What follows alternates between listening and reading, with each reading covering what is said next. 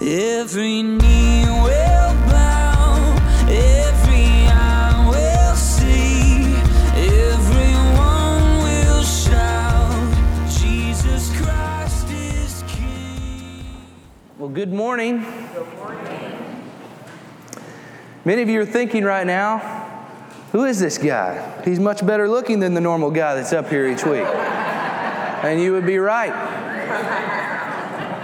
Just kidding.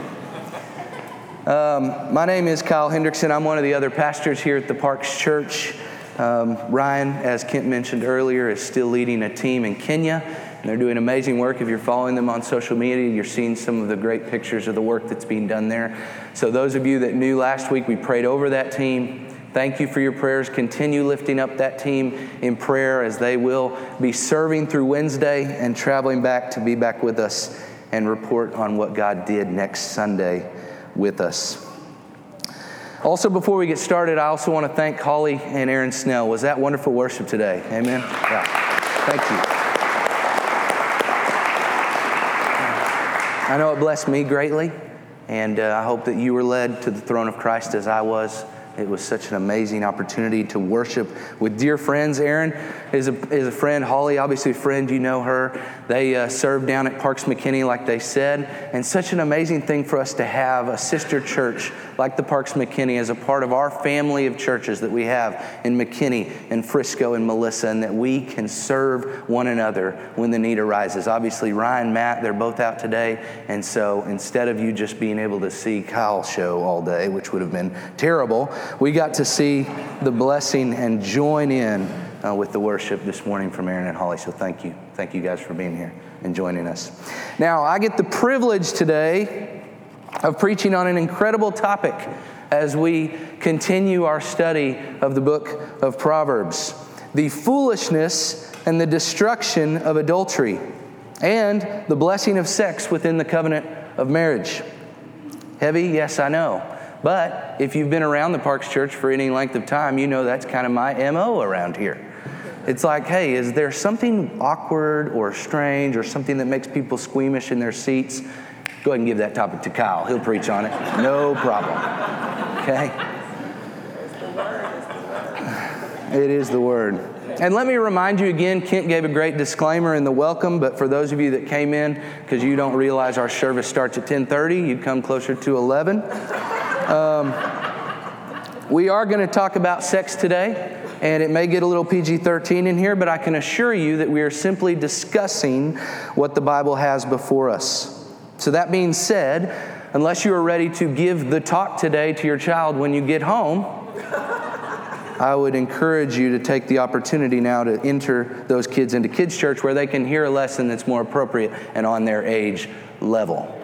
I'm going to pray now so that you, parents, don't feel embarrassed about taking your kids. So I'm going to pray another time, ask the Lord to go before me with this topic and before us so that we can discuss what God has for us. So let's bow our heads one more time. Parents, if you need to move, you can.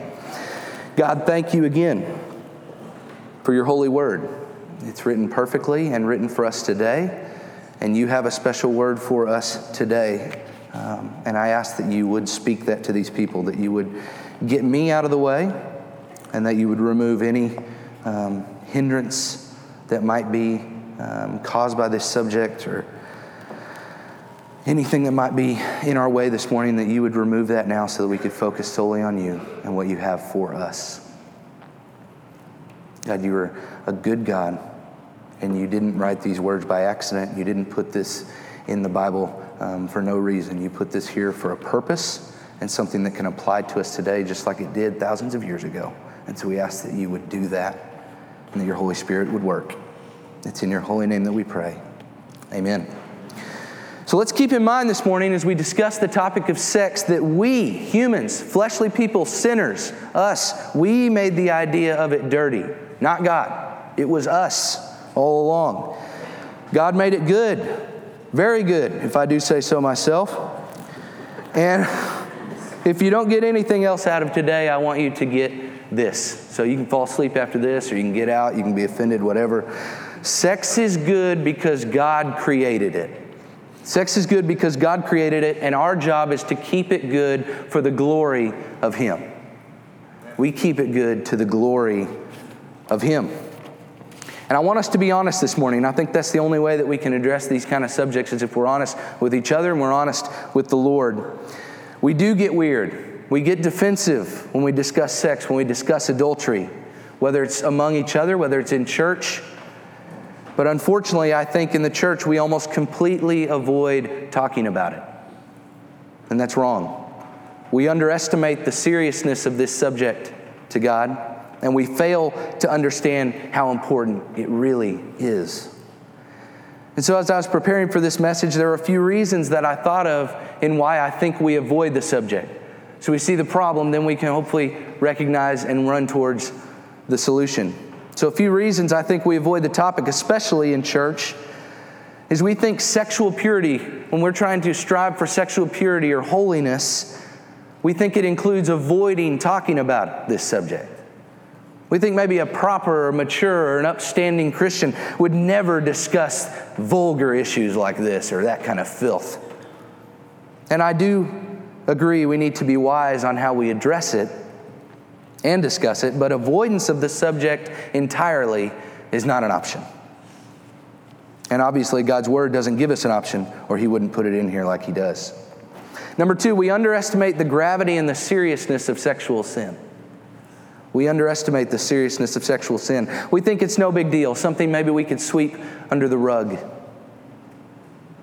We think maybe talking about it will lead people to do it. Like if we just stay silent on it, maybe it'll be out there and we won't think about it, so nothing will happen. Maybe we think it's just the way of the world now. Pastor, it's just, it's just the way of the world. It's everywhere. It's on TV. It's, it's, it's, it's all around us. I got friends, all the, the, the idea of, of the sanctity of marriage and, and holiness within sex, that's, that's, that's not a big deal anymore. It's the way of the world. And church, it may be the way of the world, but it's not the way of God. The Bible is not silent on this topic of sex. It speaks to sex and sexual sin quite often so that we can understand the blessing and the temptation that it can be. Number three, we don't see sex from a biblical perspective. How often do you think of sex in a biblical perspective or a theological way? Probably very, very rarely. I don't either.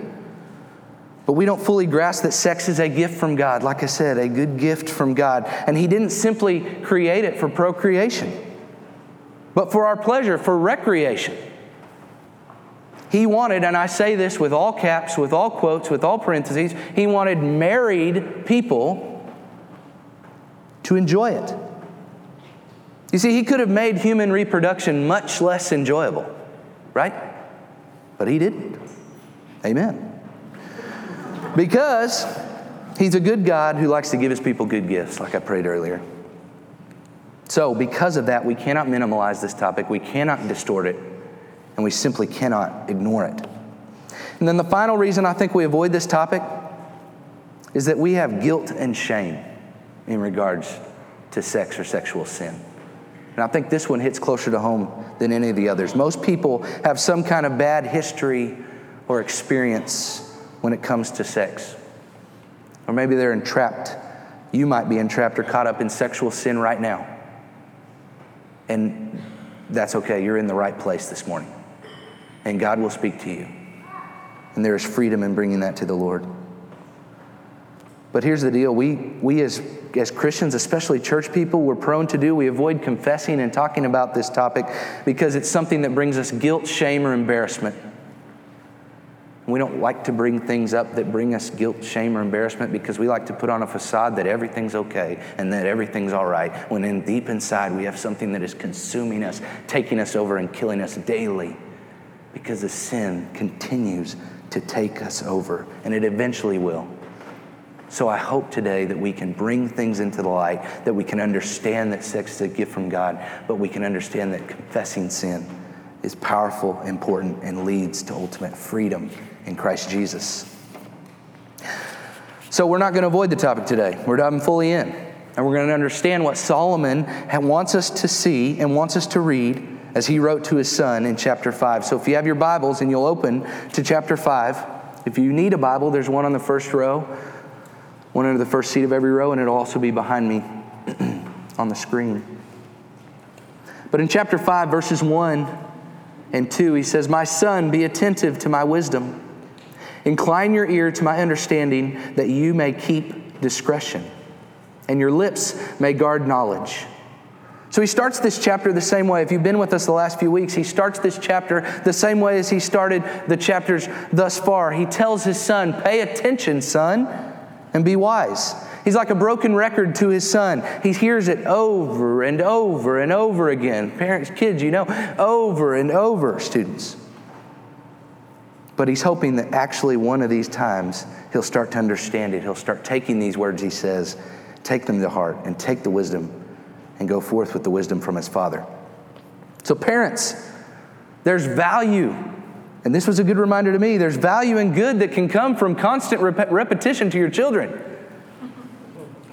I don't see it now. I know you don't. I know I don't. Every day, brush your teeth, take your medicine, pick up your room, make your bed, pick up the toys over and over. It's like a broken record. Every day, there's tears, there's fights, there's tears, there's fights. But my hope is, and my prayer, and what Solomon's prayer was for his son, that it will lead to a fully functional, able bodied adult one day. And so I say to you, stay the course, parents, because constant repetition will be wise and showing your wisdom to your kids is important. And Solomon wants his son to act wisely and speak wisely. So then, after verses 1 and 2, he then enters into this idea today, this idea of adultery and sexual sin. So clearly, we can see his son is obviously old enough to experience sexual temptation. So he's either married already or he's close to it, just to give us a perspective of the audience. So, if you're in this room and you're old enough to either experience sexual temptation of any kind, this message is for you. And some of you hear the word adultery and you're like, that's not for me, that's for married people. I beg to differ. Look at the words from Jesus. Matthew chapter 5, verse uh, 28 on the Sermon on the Mount. Jesus says, But I say to you that everyone who looks at a woman with lustful intent has already committed adultery with her in his heart. So, if you've ever, and I have a list to fill in the blank, you need Proverbs 5. If you've ever gazed upon or fantasized about someone other than your spouse in a sexual way, you need Proverbs 5. If you've ever committed sexual acts with someone who isn't your spouse, you need Proverbs 5. If you've ever flirted as a married person or with a married person, you need Proverbs 5. If you've ever searched or looked at pornography, if you've ever read Fifty Shades of Grey or another romance novel and thought, if my husband was only like, you need Proverbs 5. If you've ever failed to guard your heart and mind against any kind of form of sexual temptation, whether that's images, words, or videos, you need Proverbs 5. So you may be tempted to think I'm speaking to someone else this morning. And that would be the devil trying to tempt you to say, This isn't for you. You might think you're above this. You'd never give in to sexual temptation. Wrong. The thief comes in to steal, to kill, and to destroy you. And he will do it, and specifically will do it through sexual sin more often than not. And so this is for all of us, me included. We all need Proverbs chapter 5. We need wisdom in dealing with sex and honoring God with our bodies. So Solomon enters into verses 3 through 14 of Proverbs 5 to tell his son to recognize and reject, to recognize and reject the foolishness and the temptation of adultery. So back in our Bibles, we'll read from verse 3 For the lips of a forbidden woman drip honey, and her speech is smoother than oil. But in the end, she is bitter as wormwood, sharp as a two edged sword. Her feet go down to death, her steps follow the path to Sheol. She does not ponder the path of life. Her ways wander, and she does not know it. And by the way, this mentions a woman. Solomon's talking about this forbidden woman. But this text doesn't simply apply to this particular woman or even women in general. There are many men out there that can be seductive and a smooth talker. He paints this ugly picture of temptation and the consequences of giving into it. And I maybe speak for men, but we, especially as foolish men, we're often deceived by appearances. We're led astray by words. And Solomon wants his son to really understand. He wants him to really comprehend how ugly this type of sin is and what it will ultimately lead to. In verse 3, the woman is seductive and persuasive. The man's drawn to her because she inflates his ego. Her words are sweet and smooth like honey. And folks, we're naturally weak when it comes to flirting and fake flattery. Why wouldn't we? We love being built up. We love words of affirmation. We love being told that we're pretty, especially me. I love being told I'm pretty. But we are. We must recognize the fact that we're weak in that area. And when we recognize the weaknesses within us, that's when we can start overcoming the temptation and avoiding it with the grace of God and with His power. So then he moves on to verses four through six, shows his son, what you see and hear initially is not what you get in reality. First impressions are not reality, right? That happens so often. We see something first, and after time, the first impression and what we saw initially is not what is in reality. And Solomon knew that, and he told his son that. And immediately, what you got that he thought was sweet and smoother than oil moves to bitterness, to death. He describes this bitter outcome of adultery that once was sweet and pleasurable in the beginning, it now leads to pain, to suffering, separation, guilt, ultimately death in the end. He compares it to wormwood, at the time, a very bitter and oftentimes poisonous plat, plant. So you can see the parallel between the two. And this adulteress leads her followers to death in verse 5. He says she's like a double edged sword. A double edged sword. That is not a sword to just put up in a box over your, uh, over your desk in your office. A double edged sword is a weapon with the intent to kill.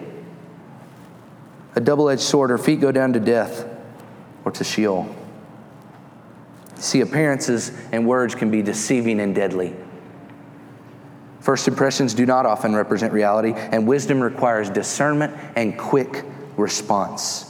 Thus, we need the Word of God to guide us and to be written on our hearts to resist and flee from temptation. Let's look at verses 7 through 14. And now, O sons, listen to me and do not depart from the words of my mouth. Keep your way far from her, and do not go near the door of her house, lest you give your honor to others and your years to the merciless, lest strangers take their fill of your strength and your labors go to the house of a foreigner. And at the end of your life, you groan when your flesh and body are consumed, and you say, How I hated discipline, and my heart despised reproof. I did not listen to the voice of my teachers or incline my ear to my instructors. I'm at the brink of utter ruin in the assembled congregation. Man, how about that for some encouragement this morning? Yeah, yeah, that's uh, strong words from Solomon, right? But he's reminding his son, he says, Don't ignore my wisdom. He's reminding him again, the broken record, don't ignore my wisdom. He says, Listen, boy, you listening to me? Do you look at me when I'm talking to you? I was in Arkansas this weekend. Are you smelling what I'm stepping in? that was a thing I'd heard this, this week. And since a lot of them don't wear shoes, that made it, made it kind of nasty. I'm just kidding. Got to lighten it up in here a little bit every once in a while, folks. Um, but in, don't, in verse 8, he says, Keep your way far from her. He says, Don't even go near the door of her house. You understand that, folks? Don't even go near the door of adultery. Don't flirt. Don't look. Don't peek. Don't fantasize. Don't text. Don't Snapchat. Don't DM. That's direct message for nobody that's social media savvy. Okay? Don't even think about it. Students, don't walk the line of just making out. Or maybe just messing around saying, we're not actually having sex. Because here's the deal when you're near the door, when you're knocking on the door, when you're on the porch of the house, it's sure a lot easier to go in and stay a while than if you're back at the road. Right? When the door's right here, I'm to walk right in because when I knock, that door's to open and I'm to be in. If I'm back at the road, I'm to keep driving by. So don't even go near the door of her house, Solomon says. I have a buddy, when he travels alone, he says, He unplugs the TV. The first thing he does when he goes into a hotel room, when he's traveling alone, takes away the temptation. I even go a step further. There's a Bible in every single hotel room in the country. Take that Bible, put it over the remote, even as a secondary fail safe, fail guard. I also would say don't go down to the hotel bar for a nightcap. Only bad is going to lead there when it's 10, 11, 12 o'clock at the hotel bar. And make sure your spouse is the last person you talk to before you go to sleep. That's a great fail safe. Be open and honest with each other with text messages and online activity. You see, if we put these guards up, if we put these fences up, if we put these things in place now, then the temptation is a lot less likely to happen when you're open, when you're honest with each other. And this is the person God gave you for life. You should be more honest and open with them than anyone. And so often we are not. So be open, be honest with each other. Make sure your spouse is the last person you talk to before you go to sleep. Solomon then outlines five consequences of the foolishness of adultery. He says them right there in verses 9 through 11. He says, You'll give your honor to others, you'll give your years to the merciless. Strangers, you'll give them your strength. Your labors will go to the house of a foreigner, and at the end of your life, if you thought there was anything left, your flesh and body are consumed. So Solomon says adultery can utterly ruin everything in your life. Everything important. And even life itself. You lose your spouse, you can lose your family, you can lose your kids, your friends, money, job, your community, everything. If you didn't think sexual sin was important, you should now. It's a big deal. We have to understand the seriousness of what Solomon is speaking to us today. In this example, we see in verses 12 and 13 that Solomon, he's describing this man that hated discipline. He describes this man that despised correction. But he's obviously aware of his foolish choices. He's aware of the sin and the consequences that those choices bring. And in verse 14, he shows specifically that sexual sin can bring shame, ruin, embarrassment, and ultimately separation from community. I read a quote from a commentary I read this week, and it said, Made public, adultery brings personal shame, humiliation to loved ones, and loss of respect in the larger community. So, sexual sin pleasurable for a time, but at what cost? At what cost? Adultery, whether it's in body, mind, or heart, is foolishness and it will have its consequences. So let's stop right here and let's ask this question, church. Are you aware of your own sinfulness this morning? Do you deny it? If you are aware, have you been led to repentance? If you're aware of that sin, have you been led to repentance? Would you admit on your own that you're a sinful, flesh driven person, that I'm all about myself and I'm all about my own happiness? Apart from God, I am in ruins. Would you recognize the wisdom and righteousness that can only come from the Lord and not from your own doing? Friends, church, you need a Savior to forgive all of your sins. And not just the sexual ones we're talking about today. You need a Savior to forgive all of your sins. And so, if you're here today and that question applies to you, one of those things that I just mentioned applies to you, repent, believe, run to Jesus this morning, have hope in the gospel, and accept and believe that Christ's sufficient work on the cross was to cover all sins even the sexual ones, even the hidden ones, even the one that no one knows about, even the worst sin you can think of. Pastor, if you knew the things I was doing, there's no way that the Lord forgive. Yes, even those sins. God's work, Christ's work on the cross was sufficient for all sins, past, present, and future. There's no sin too small or too great that wasn't covered by the blood of Jesus. Amen.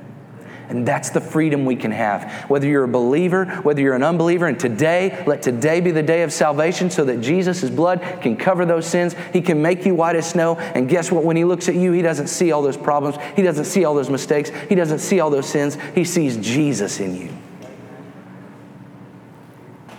Let Him offer the forgiveness that is freely in His grace and mercy, and let it change and heal you. Let it change and heal you.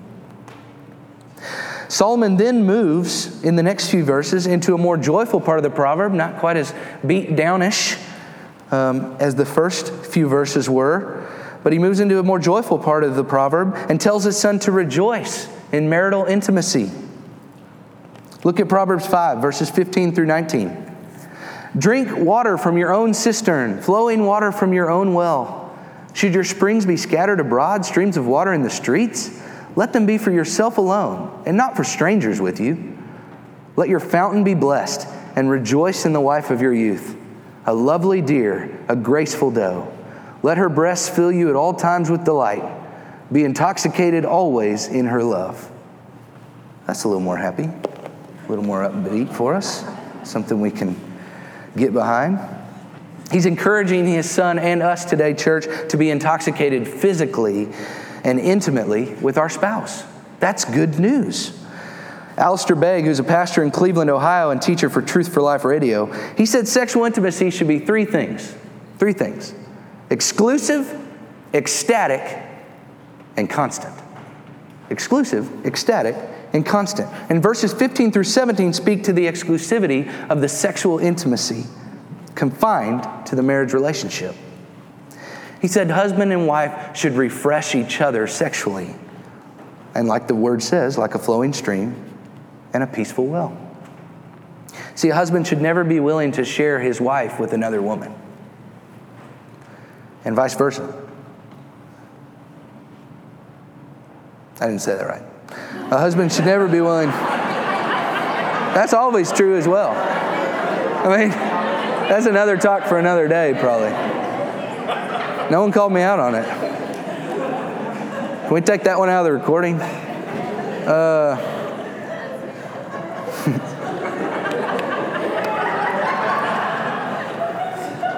but a husband shouldn't ever share his wife with another man or another woman, really. Anybody. Exclusivity. Exclusivity. Exclusivity is a good thing. It's a good thing. The, the portrayal that friends made on TV, that's not real life. You can't just sleep around with a group of friends and still be friends. It's just not, that's not how life is. And that's not the way the Lord um, designed it to be. The Bible affirms this exclusivity too. And he says in 1 Corinthians chapter 7 verses 3 through 4. He says the husband should give to his wife her conjugal rights, and likewise the wife to her husband. For the wife does not have authority over her own body, but the husband does. And likewise, the husband does not have authority over his own body, the wife does. And so we have to be exclusive in our marriage, in our sexual intimacy. It's made for one person. Till death do you part. You honor one another exclusively, especially in the context of sex. Verses 18 and 19 speak to the sexual intimacy in marriage to be ecstatic, to be exciting. Husband and wives are to enjoy each other sexually. Like I said at the beginning, sex isn't just for making babies, there should be joy in the journey. Okay? Amen. I'm not getting enough amens. I'm not really sure if they're just not sure if you should or not. You can. It's the Word of God. Solomon, though, does give us a little bit of a warning in verse 18 to married people. He says, Be careful after a while, married people, for you start thinking you deserve someone new and maybe more exciting. That's not right and it's not biblical, and, and frankly, it's not it's sin. Because God gave you him, ladies, men, God gave you her. And so you, it's a sin to become dissatisfied or discontent with that person. You're basically telling God, you know, she was pretty good looking back in the day, and uh, you know, we got married. Man, I love looking at wedding picture. She was really, really smoking then, but you know, I, think I deserve a little bit better now. I need an updated model. You know, I need a, I need to kind of cash in for a new model and new and improved. I mean, are you kidding? Have you looked at yourself in the mirror lately? Nothing's quite in the same place on you either, okay? You should be thanking God she stuck with you. You will age, so will your spouse, but they should be no less beautiful to you. They should be no less attractive. In fact, your intimacy should grow over time. And you should become even more attracted to the spouse, to your husband, to your wife. Now, how about verse 19 engraved on the front of your Bible? Huh? I'll let you look at it. We can put it up there. How about putting that on the mantle over the fireplace? Tattooed on your arm, maybe? I don't know. Thinking about it. I'll have to ask Jess about it. I don't know if she'll go with it or not. The words used here are blatantly sexual. There's nothing to be said about that. There's no like commentary on it. It's like, wonder what they mean in the real Greek or the real Hebrew of the. No, this is it. It's provocative, it's explicit, it's ecstatic. That's how sex is supposed to be within the marriage relationship. And then also in verse 19, it shows us that sexual intimacy in marriage should be constant. At all times, he uses the word at all times and always. At all times and always, often and continual. Listen to what I'm saying. Married people, again, all quotes in parentheses, in quotations, caps. Sorry, students. Married people, okay? It says married people. The Word of God right here says to have sex all the time. The Word of God says to have sex all the time. I can tell you, well, I'm not sure if I can tell you. I can tell you in, in pretty, pretty certain from this stage that there will be no better commandment given to go out into the world. There's no better permission. There, there may be in a time to come, but I don't think there's ever been a better permission that says, the Word of God says, married people, go have sex all the time. Okay? I'm not certain, but I'm pretty sure as your pastor, there's no other better promise to come from this stage. Okay? the Word says to be as intimate as you can, as often as you can. And the reason is, is that you're continually satisfied with and by each other so that you're not prone to those sexual temptations outside of the marriage covenant. When you continually fill each other up, when you're continually content and you're meeting one another's needs sexually, then it's a lot harder for me to go out. It should be a lot harder. It's a lot easier for me to resist the temptation that comes my way.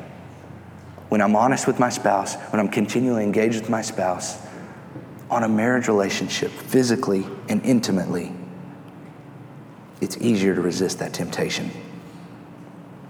And then Solomon ends the chapter as he began with the reminder in verses 20 through 23. I won't read them now. Jason read them for us at the beginning. But he ends with a reminder of the foolishness of this adultery and the results of sexual sin. And you can read over those. But he's saying, why seek out? Why seek out another woman or a fantasy when God has given you the perfect one right now? He's given you the perfect spouse. Till death do you part. For life, He's given you the perfect one. And friends, I'll end with this God sees all sin and He will ultimately judge all sin. Anybody entrapped by sin, the unrepentant person, not just the adulterer we're talking about, any sinner, any unrepentant person will ultimately die an eternal death without repentance. But those of you, you can repent today. You can confess today. You can believe today in Jesus Christ, our Savior and Lord, that what He did, what He said He did, He went to the cross, and that blood on the cross was sufficient for all the sins in your life. And He will forgive you today and make you white as snow. Friends, are you caught up in sexual sin right now? Some of you are in here and you're like, why did I come today? The Lord brought you here today on purpose so that we can address the sexual sin. Maybe you're entangled in a secret sin or you're legitimately caught in the sin, in the act. Maybe you're constantly stumbling back into old habits because you have this secret sin and it's never been brought up into the light. And like I said earlier, secret sin will never forgive itself. It will never heal itself. It has to be brought into the light because it's darkness. Sin is darkness. When it's brought into the light, the darkness can't stand in the light. The light will overcome it. And you will start your healing process. So choose to receive the freedom and forgiveness from God in Christ Jesus today. That's my encouragement. Those that are believers in here, that are Christ followers, Confess your sin, bring it into the light with a fellow brother, a sister in Christ, with a pastor, with a trusted friend. Have hope in the gospel, church. and have trust that the work Christ did on that cross was sufficient for even the most secret of sins, the most destructive of sins, the sin that you're like, I don't know, if I told somebody about this, this would ruin me. Christ has overcome even that one. And finally, I would encourage you to connect with our re engaged marriage groups. We got them coming up this fall. We started a pilot program in the spring, and there's some opportunities for you to check it out this summer. And I'm actually going to invite Chris and Tori Owens. They're going to come up. They went through this pilot program that we had in the spring with Reengage, and they're going to tell a little bit about their experience, what Reengage is, the powerful ministry it is, and the opportunity to plug into this group this summer and this fall. It's on. Good morning. I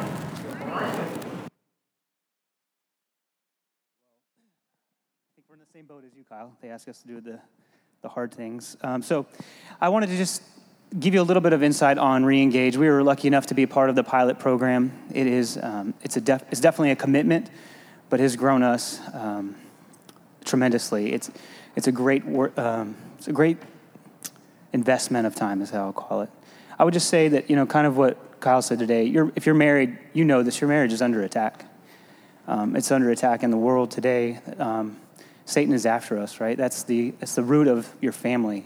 And if your marriage is, is falling apart, then it's easy to tear apart the family. And if you tear apart the family, um, you know, that's, that's God's design for how we're supposed to live together. So um, this, this really taught us a lot of things. I would say I found a commentator that, um, that said it this way Marriage is the reality of two sinners being brought into close, constant, intimate proximity. Not only that, but these two sinners live in a broken, sin cursed world. That's why it's vital that we strive daily to abide in Christ, being ever molded more into his image. I think that's what this program helps you to do. So if, if you're like me and, and my family, um, I have divorced parents, and uh, I, I really learn how to do this with my wife, right? How to be intimate with her emotionally, how to be intimate with her spiritually. This really gives you some tools and the opportunities to do that week after week. And it's not easy, it's hard. There's some really hard weeks, but it's worth it. Um, the curriculum is very Christ centered, it all points back to the gospel, and it's like discipleship, really. And it teaches you how to disciple each other, and that's what marriage is meant for. Um, it's not a magic pill, it's a process, and if you commit to it, you'll see God's work uh, in your life and through your marriage in this process. Um, and I, I, just want you know, at the beginning of Reengage, it's, it's um, draw a circle around yourself, right? So this is not a fix your spouse kind of thing. So if you think that's what it is, if you're like elbowing your spouse, like we need to go to this because you're, you're messed up, um, that's not what it is, right? It's a, it's a nurture your own relationship with your Savior, Jesus Christ kind of thing. And that changes the way you love, respond, and give yourself to your spouse. And so if that sounds good to you and you need that, I would encourage you to come to it. Um, and also through the process, you'll find three to four other couples that will be rooting for you and fighting for your marriage. And that is, that's an unbelievable thing. So we've had friends our entire life, um, but none that we've experienced this type of intimacy and transparency and vulnerability with that we knew they were praying for us. Um, that's powerful. That's powerful. Satan does not want that in your life. And if you can get this, I would strongly encourage you to do so. All right, so uh, one thing Adam asked me to tell you too is that this is not just for broken marriages. It's not if you're at a two and you want to be a three. This is if you want to be a, if you're a seven right now and you want to be an eight or a nine or a ten. It's for all types of marriages. Um, so I would strongly encourage you that. Uh, I would come. It's worth it. It's awesome time. What do you have, babe? Um, I just wanted to add that, um, you know, there's a lot of marriages in our church that they're really, really great, and that's amazing. And then there's some that are just kind of eh.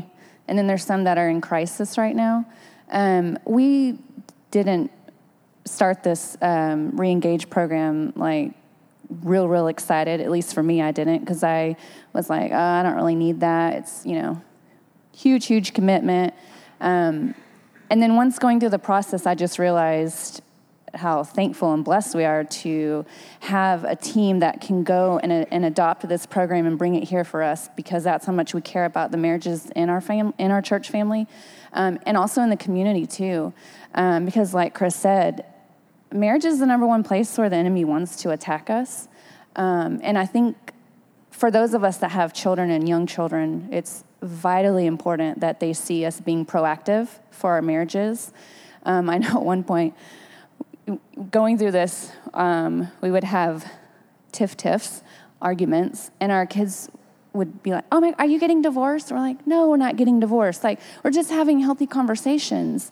And then they'd be like, "Why are you going to this marriage class? Like, what's wrong?" And we're like, "Nothing is wrong."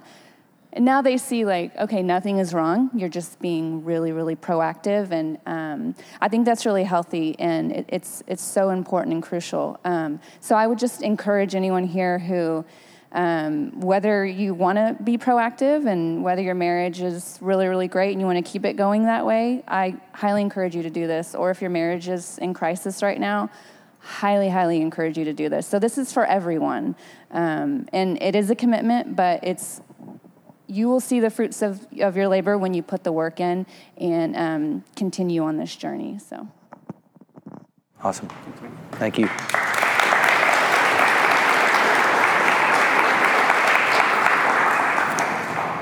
Well, you heard it from them. And our prayer as elders, and I can speak for all of them, is that every married couple in our church would go through Reengage at some point.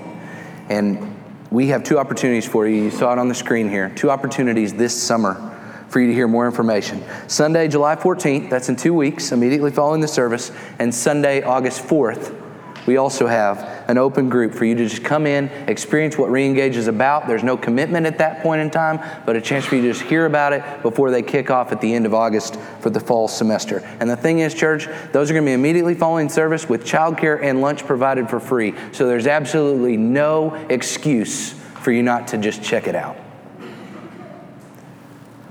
So I pray, knowing that the enemy, like Chris and Tori said, is trying to attack marriages, trying to break it up, that you will take this, regardless of how healthy you think your marriage is or if you're hanging on by a thread. Reengage is for you. Proverbs 5 is for you. And I pray that the Lord will bless you this week through the words of His Word. Let's pray. Heavenly Father, I do thank you for your word. I, I thank you that when it's read, it does not come back, it doesn't return void. I pray that it was encouraging to us, God, but also convicting to us. Pray, Lord, if there's anything that I said that was wrong or, or, or offensive to you or, or, or um, theologically inaccurate, I pray you'd remove that from people's minds. I pray that you um, would continue to have our people dwell on what you would have them to do as they pursue you, as they pursue each other in their marriages. That you would be the foundation of that relationship. That they would be open and honest with one another about things that they struggle with. I pray for folks in here that are dealing with a secret sexual sin right now that they will be bold enough to talk to a brother or a sister in Christ, to one of our pastors or elders this morning, that they could bring that into the light so that you can start the healing process. Because you've already gone before us to redeem us through the work that you did on the cross, we just have to be, we just have to accept that it was sufficient. Because the enemy wants us to think it wasn't. But your work was sufficient for us then, it was for us yesterday, it is for us today, and it will be forever. We thank you so much for that continual grace, the grace upon grace upon grace that you so freely give each and every day of our lives. Thank you, Lord, for this time together. Thank you for your mercy. Thank you for the opportunity to worship with my brothers and sisters for this word that you've given us today. It's in your holy name that we pray. Amen.